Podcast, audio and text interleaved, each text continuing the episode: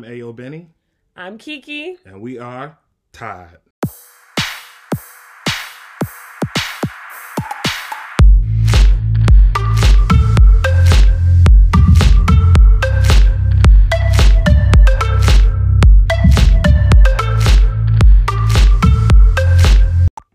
Yo, what's up? I'm Ayo Benny, I'm Kiki. and we are tired. Thanks again for tuning into our podcast this week.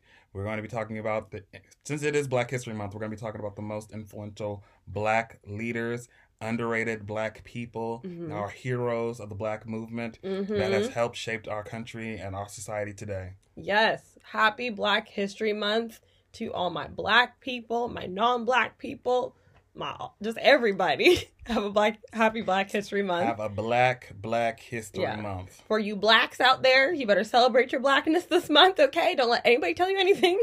Contrary to con- Sorry, contrary to popular belief, this isn't no month where black people can act a fool. That's Juneteenth.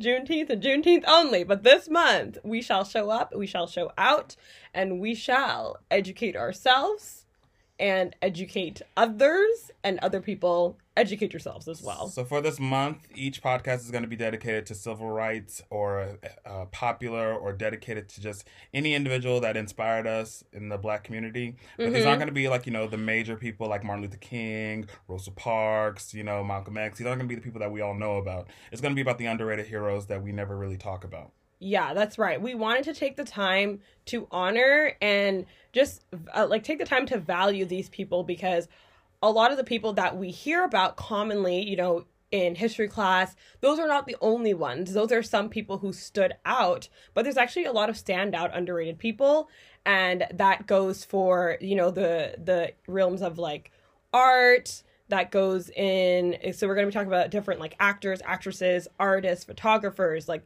everything um, who we don't really hear being talked about, who were the first or who just did great things for the community, the black community, and just the world. We're going to be talking about civil rights activists. Um, and then we're going to be talking about politicians, medicine, like all kind of different um, realms of just everything, okay? So, this episode, though, we're going to be focusing on civil rights activists and two in particular. Yes, two of people who we feel don't give enough recognition when it comes to the civil rights movement. Some of the unsung heroes of how we were able to come to the, the life that we live today. Like, You mm-hmm. know, we're in integrated societies and we have definitely progressed further than we have from the earlier 20th century. However, we still have a long way to go to receive true and to, true justice. But you know, we're gonna mention the two people that we feel like deserve a little shout out today. Yes, okay, and those two people are. Ella Baker, and the second one is Ruby Bridges. Mm-hmm. So first, we're going to talk about Ella Baker. Yes. Just give a little introduction. Ella Baker was born in Norfolk, Virginia, in December thirteenth, nineteen hundred three.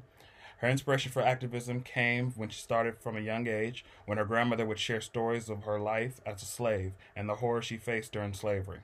Ella realized then at that young age that there were still injustices facing the black community, especially in the Jim Crow South. So she attended uh, Shaw University in order to get a proper education in English and in historical studies, and therefore she graduated as a valedictorian. After she graduated, she Kelly. Yeah, let me let me talk about Ella Baker because Ella Baker is my girl.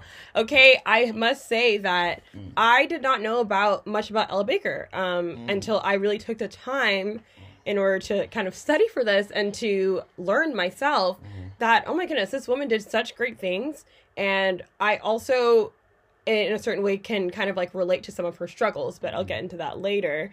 Um, so Ella Baker was a prominent leader in a lot of the like really big like um, civil rights organizations. So one of them being the NAACP, which you hear being talked about a lot. Another one is the Southern Christian Leadership Conference or SCLC, and then the Student Nonviolent Coordinating Committee, which is pronounced like SNCC apparently.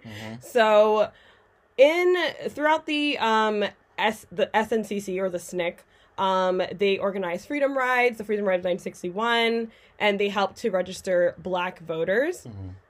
And through the NAACP, she did a lot through them um, during her time there. So first, she was the field secretary, and then she got moved up to director, and she was the first woman to have that role at the NAACP.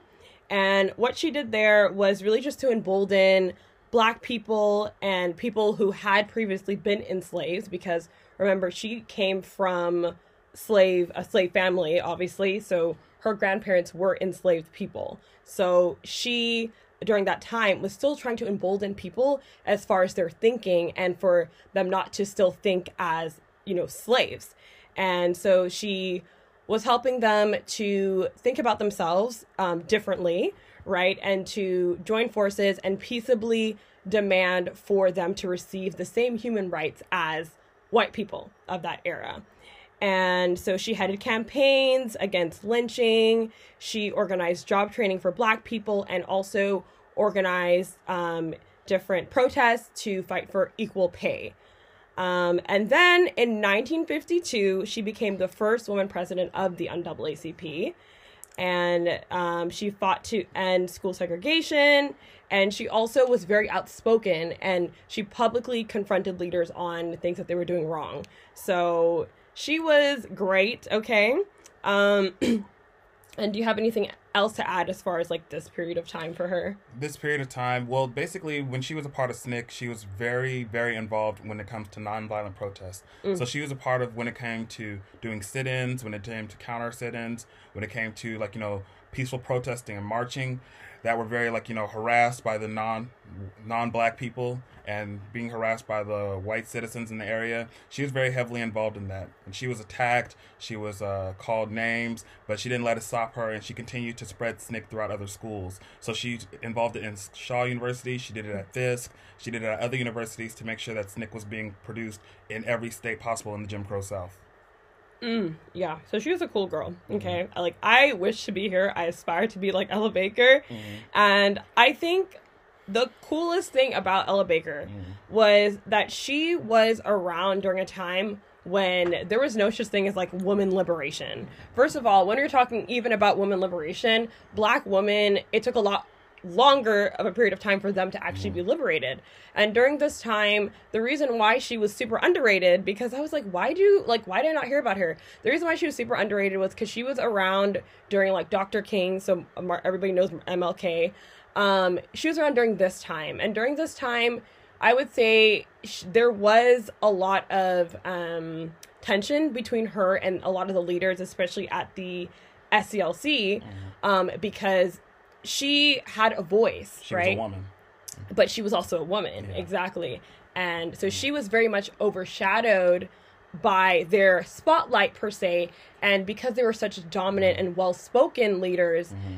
they not would not necessarily listen to a woman mm-hmm. and her opinion on how they should do certain things mm-hmm. and what she felt that they should um, focus their attention on exactly. right and she was very much about we don't want like she didn't want it to be about her and she mm. also didn't believe in like people just uh, being about MLK MLK MLK mm. she wanted to be about the people and mm. she was more about fighting and emboldening people and mm. making them see their potential than about you know being in the spotlight mm. just for people to see her mm-hmm. and to be seen which is why I feel like she didn't even make as much um, effort to to be out there and to stand out per se but she was very much an underdog because without her, a lot of these things would not happen. Like even a lot of Dr. King's speeches, like a lot of these things would not have happened before her. So she really did spearhead many things that you know you just you don't you didn't know. Mm-hmm. Um, so yeah. Yeah, I think she's pretty cool in that sense. Yeah. Something important to know about her is that she was very much against the charismatic leader. She yes. felt like it shouldn't be centered on an individual person. Yeah. That actual change comes from grassroots movements within communities. So if you uh, are able to embolden and encourage a large population in the community, that's when real change can come along. So Ella Baker was very prominent about making sure that people were registered to vote, that people were educated, that people mm-hmm. knew how to get um, the resources needed in order to make sure that they weren't being taken advantage of and that they knew their rights as citizens. Yep, that is right. Um, all right, and to go on from that, um, another part that I want to add about Ella Baker is the organization that was founded because she actually passed in 1986. Yeah. 1986 in New York City. unfortunately. Um, but 10 years later, in 1996, Van Jones and Diana Frappier um, created what is now known as the Ella Baker Center for Human, Human Rights. And if you go on their website, I um, encourage you to do so.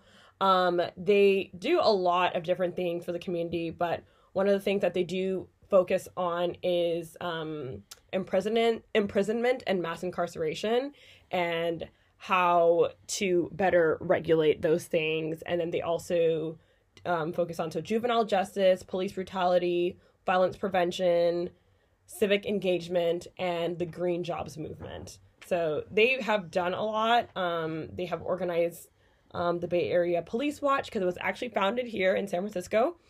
Um, and they have, yeah, they, they, they do a lot. So I would really, really encourage you to go read up about it, see what they're about, and just find out more information even on Ella Baker because there is so much more to be spoken about. But I obviously don't want to make this an hour long thing.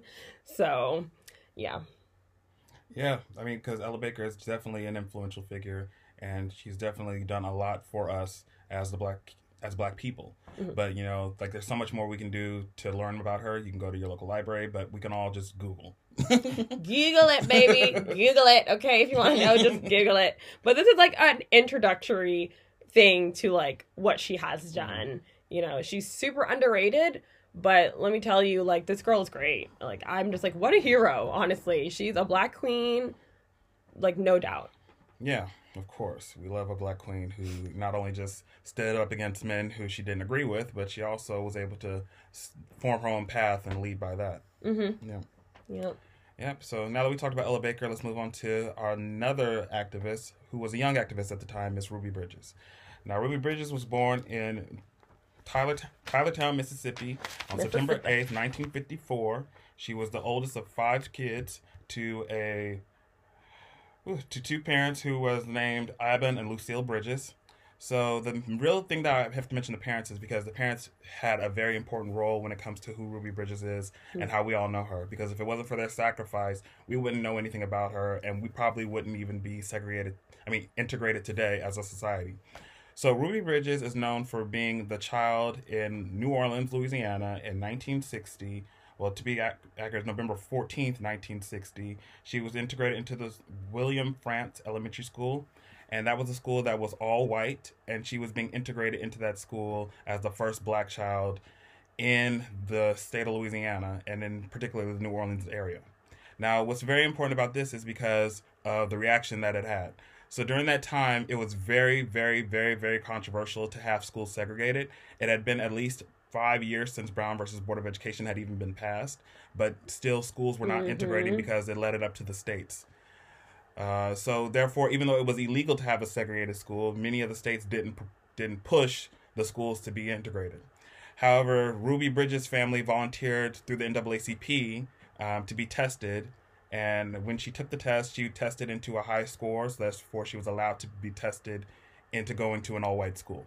So the William Frantz School was the one that she was supposed to go into. It was supposed to be her and six other children were supposed to be spread out into two different schools. However, when the day showed up for her to go to her school, she was the only one that showed up. So by then, since she was the only black kid that showed up to school that day, she was therefore only the only one being able to talk. So she was the only one being in her classroom. And outside, it was a huge ruckus. There mm-hmm. were people mm-hmm. outside threatening to kill her, threatening to poison her. There was a woman who always threatened to poison her every single day she came to school. Yeah. So therefore, she was she was only allowed to eat food that she came from that she had brought from home. And at home, she only ate food that was already prepackaged, so that the woman couldn't get to her. There was also another woman who had a black baby doll inside of a coffin, yep. and she would continually show her, like, you know, this is going to be you, this is going to be you. So it was very scary just to imagine a six year old child going to school, the first grade, and being ha- being thrusted into that environment. It must have been really scary for her. But she, they said that she just marched along, mm-hmm. and to be honest, she didn't really understand what was going on during that time anyway. You know, there's a quote by her, and it said that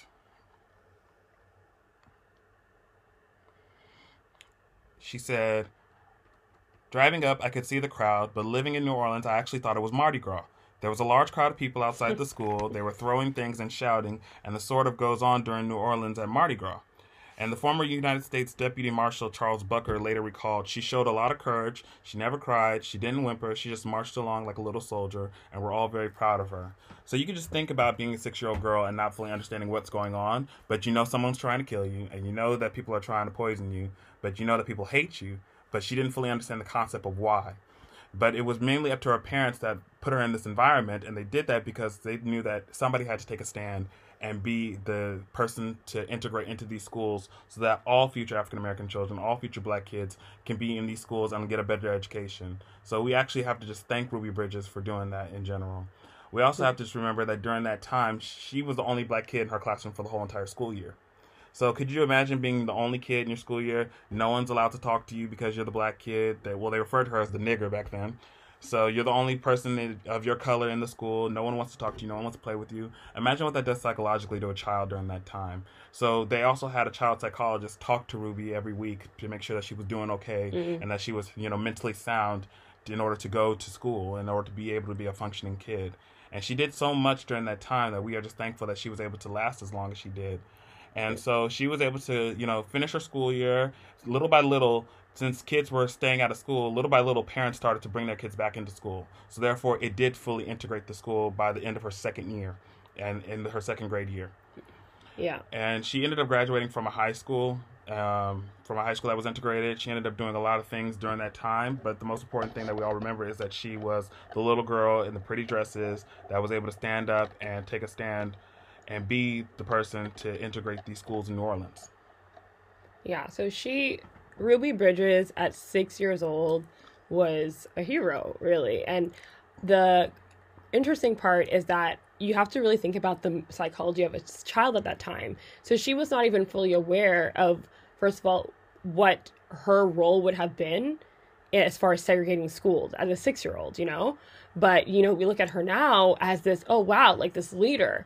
Um, but really, she was just a six year old girl who w- wanted to get an education, just like everyone else, or just like every other white child, and just have that level. Because you also have to like the schools were the schools were segregated, and the education that they're receiving was obviously not equal. Right, it was not on par, which is why they were making them take this like exam just to even see if they could even Handle compete mm. with the all white schools, right? Mm. Because they were a lot um, they were, I guess, more exclusive and they because you have to uh, think about that time. Yeah. Like during that time, the black schools had the old textbooks. Mm-hmm. They had the teachers who weren't fully trained. They had the teachers who only went to black schools because they weren't able to go to integrated schools.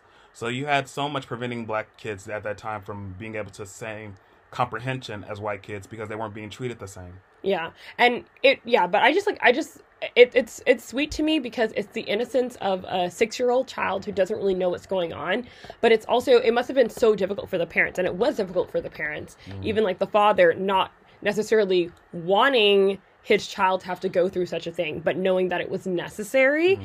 and you know it doesn't like anybody can really anybody can really like make a change. Like she was not like n- like i'm not saying she's not special but you know what i mean? Like as a six year old it's not like it's not an adult. She's not even fully aware what was going on. Mm. and she was able to make such a difference.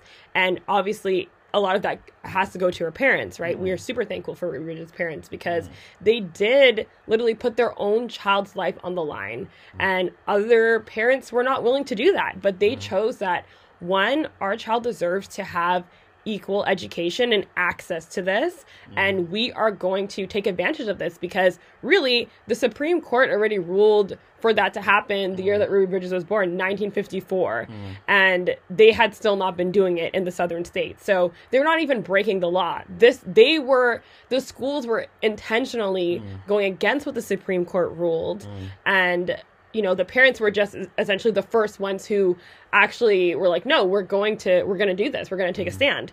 And you know even though she was a child she didn't know what was going on it still mm-hmm. takes a lot of resiliency to not break down and not be like mommy like i'm not going to go back to school. She just went mm-hmm. ahead. She was the only one in her class. And another person who i want to mention her name is barbara henry. And she was apparently the only teacher who would accept her in her class for the entire year that she was attending. And not to mention the entire year, she literally had to be escorted by, I think, four, yeah, four, Or U.S. Marshals. U.S. Marshals. That's how dangerous it was for her to just get to school, Yeah. just to get an education. And it's insane. And you had to think about what happened to the Little Rock Nine. So her parents Mm-hmm. must have seen what happened to them and knew that that was a possibility with her child. So Yeah. they must have been scared, but they still persevered pers- besides that. Mm-hmm. And also, you have to think about how you know there was consequences to Ruby Bridges going to the Oh, school. Oh yeah. yeah. I mean, her parents, her her father lost his job, Mm-hmm. and he was a gas station attendant, and he got fired because his daughter went to an all white school. Um, her mother was, wasn't able to go and find babysitters to help take care of the other kids to take her daughter to school Or even like the grocery store. the grocery apparently. store the grocery store banned them from shopping in the grocery store Mm-hmm. because of this um, she was also her grandparents were sharecroppers and they were kicked off their land because of it Mm. Yep. so there were so many consequences that ruby bridges family faced because ruby was able to go to an all-white school Yeah. So this did not come without any challenges and it it took sacrifice. And so it took sacrifice for us as black people to be able to go to these schools and you know for it not to be segregated. For us to um, desegregate these schools it took sacrifice. So i am grateful for that because you know as an educated person in the sense of like you know academically and going to school i'm glad that i have that access and i'm glad that i have those opportunities today. And that wouldn't be realistic. That wouldn't be possible without people like ruby bridges and her parents and her entire family to be honest. That sacrifice is monumental. In order for you to be able to like you know even just function in a society you have to have access to things like grocery stores. Mm-hmm. you have to have a working job. And for her family to basically just live off of donations after that point was pretty severe. Yeah. Yeah, thankfully there were people who did support um, her and I know mm. some people they said did aid her and mm. send in donation to her and her family, mm. but mostly from like northern states, but you know, Her psychologist's family actually paid for Ruby to get the school supplies that she needed, including her Mm. dresses that she wore to school every day.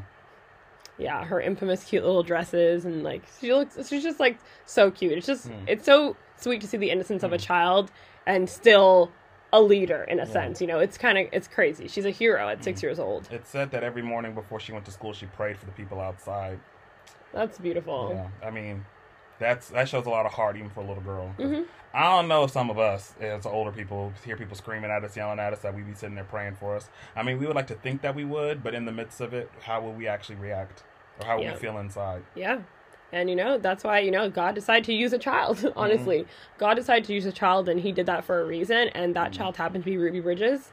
Um, and yeah, I don't think that's a coincidence at all. She was the one who was able to have the resiliency to not even necessarily stand up, but just to simply just keep going, you know? She didn't she didn't necessarily like she she didn't um she didn't necessarily like yell at anybody in their face and there's no there's no moment where that happened, you know? And she um, you know, yelled anything horrible to her attackers. Um, but she just kept going and I like I can't respect that enough. And I can't say how grateful I am enough. Um and yeah, so do you want to talk about now? So after she did graduate from the desegregated high school, um, what did she do? She So after that, she worked as a travel agent for 15 years. But it wasn't until she gained popular recognition from the movie that they made about her Mm. that she became um, known as the head of the Ruby Bridges Foundation. yeah, that was in 1999. 1999 when they established that. Yes. So from that, and also from the painting, the there was a famous painting by uh, Yes. Norman Rockwell called "The Problem We All Live With," which was pretty much depicting her first day of school, and that became national recognition during that time. And so, with the fame of the movie and the and painting getting re-recognized, that she became able to lead the Ruby Bridges Foundation that actually advertised for um, equality in the school system Mhm. and for diversity when it comes to um, being able to have equal access to education. Mm-hmm. Yeah. Their mission, it says, is to promote tolerance and create change through education, mm-hmm. which obviously it would be central to who she represents as a mm-hmm. person, right? Because Ruby Bridges, she really just wanted to go at the end of the day, it's like super simple. She just wanted to get an education, like every other white child, mm-hmm. right? Just have access to the highest quality of education that she could. Um, And Thank you. And then what happened? So in 2000, um, in the year 2000, she was named honorary deputy marshal in Washington D.C. So that's another significant moment of her life Mhm. as well. She was also given the Presidential uh, medal, Civilian Medal of Freedom by President Bill Clinton in 2001. Mm. Or was it the year 2000? Was it No, 2000? It was 2001. It was 2001. Yeah. Okay. so, yeah, clearly she I would say like her life um up until that point, you didn't really I mean, I guess she did write books. So she did receive the Carter G. Woodson Mhm. award Mhm. um for the books that she uh wrote about recounting her experiences during that time Mhm. um um as a child, but to be honest, like it seems to me like she just led a very like simple life in the sense of like she went to school, she got her education, Mhm. she became a travel agent, she settled down, had four kids, got married, Mhm. and you know, she really just went along with her life and then Mhm. later on is when She people really started recognizing her Yeah. for the role that she played Mhm. in um, education desegregation of schools Mhm. and um, i feel like i'm hearing her more commonly now today Mhm. Yeah. um, people are definitely talking about ruby bridges a lot more than they were because when i was in school let me tell you in canada i don't know about america but in canada i never heard about this woman okay i knew nothing about her so Yeah, we like in elementary school we read a book called The Story of Ruby Bridges, and that was about it. Like we don't really like you don't really think of Ruby Bridges when you think of people like you know Black history. You Mhm. don't think of her when it comes to like you know who are the leaders in this movement. You, Mhm. People will think of the Little Rock Nine definitely, but they don't think about this little girl from New Orleans. mhm. And you know that's something that we have to remember that you know a lot of people played a role into the civil rights movement. It wasn't just Martin Luther King. It wasn't just Rosa Parks. It wasn't just the Montgomery bus boycott. It was a lot of people doing a lot of things that helped sustain us and move us to the moment that we are in right now. hmm There's a lot that happens behind the scenes, and as much as there are going to be faces of the movement, let's not remember, let's not forget that there are people behind those people who were the one who caused the movement to even start or like keep pushing forward because nothing can be done with just one person. It takes a group, it takes a community of people to back that person, right? For for us to promote and like create change. So um yeah, I think it's nice for us to think about more civil right activists or just like, you know, activists, black activists who really did um do things that we don't really hear about, we don't really talk about. And let's make them known, you know, let's make their names known to people and um, educate people on these other people that we don't commonly hear about. Exactly. Let's do our part to make sure that we can sustain their legacy in this society and know that they had a part in making us the beautiful, you know, complex nation that we are today. That's right. So, for our upcoming weeks, we will continue to honor different uh, Black leaders um, from different sectors. So, next week, we are going to be talking about artists. So, anybody that falls under that. And we have quite a few people. We have some photographers, we have, um, Some singers, Music. some actresses, Mhm. we have some photographers, you said. Yeah. So we have, bas- we have uh, some choreographers. Mhm. We have basically people who have contributed to the arts. hmm And because you know, black people, man, you know, they be they. There's a lot of uh black creatives out here. Got our hand Okay, in everything. Uh-huh. Mhm. they go, they go, they go like unrecognized. But like you look back and I'm like, oh my gosh, like who was this created by? And it's like, oh, this is like a black artist, and you know, so yeah, we just wanted to honor those people as well, um, because you know, art is still a form of activism. So um, yeah, this week we talked about our black activist in more of a typical sense, but yeah, the next upcoming weeks we're going to be talking about other types of activists um, in different sectors. So tune in every single week. There's going to be a different sector that we will be addressing, and also tune in for our video episodes um, that we're going to be putting up throughout this month. And one of them that I'm very excited to talk about is underrated black civil rights activists or just black activists in general and just we're going to be doing a list of people that we feel like you should know about and that you should also let other people know about as well Yep. Until then, I'm Ayo Benny, i'm kiki and we are tired.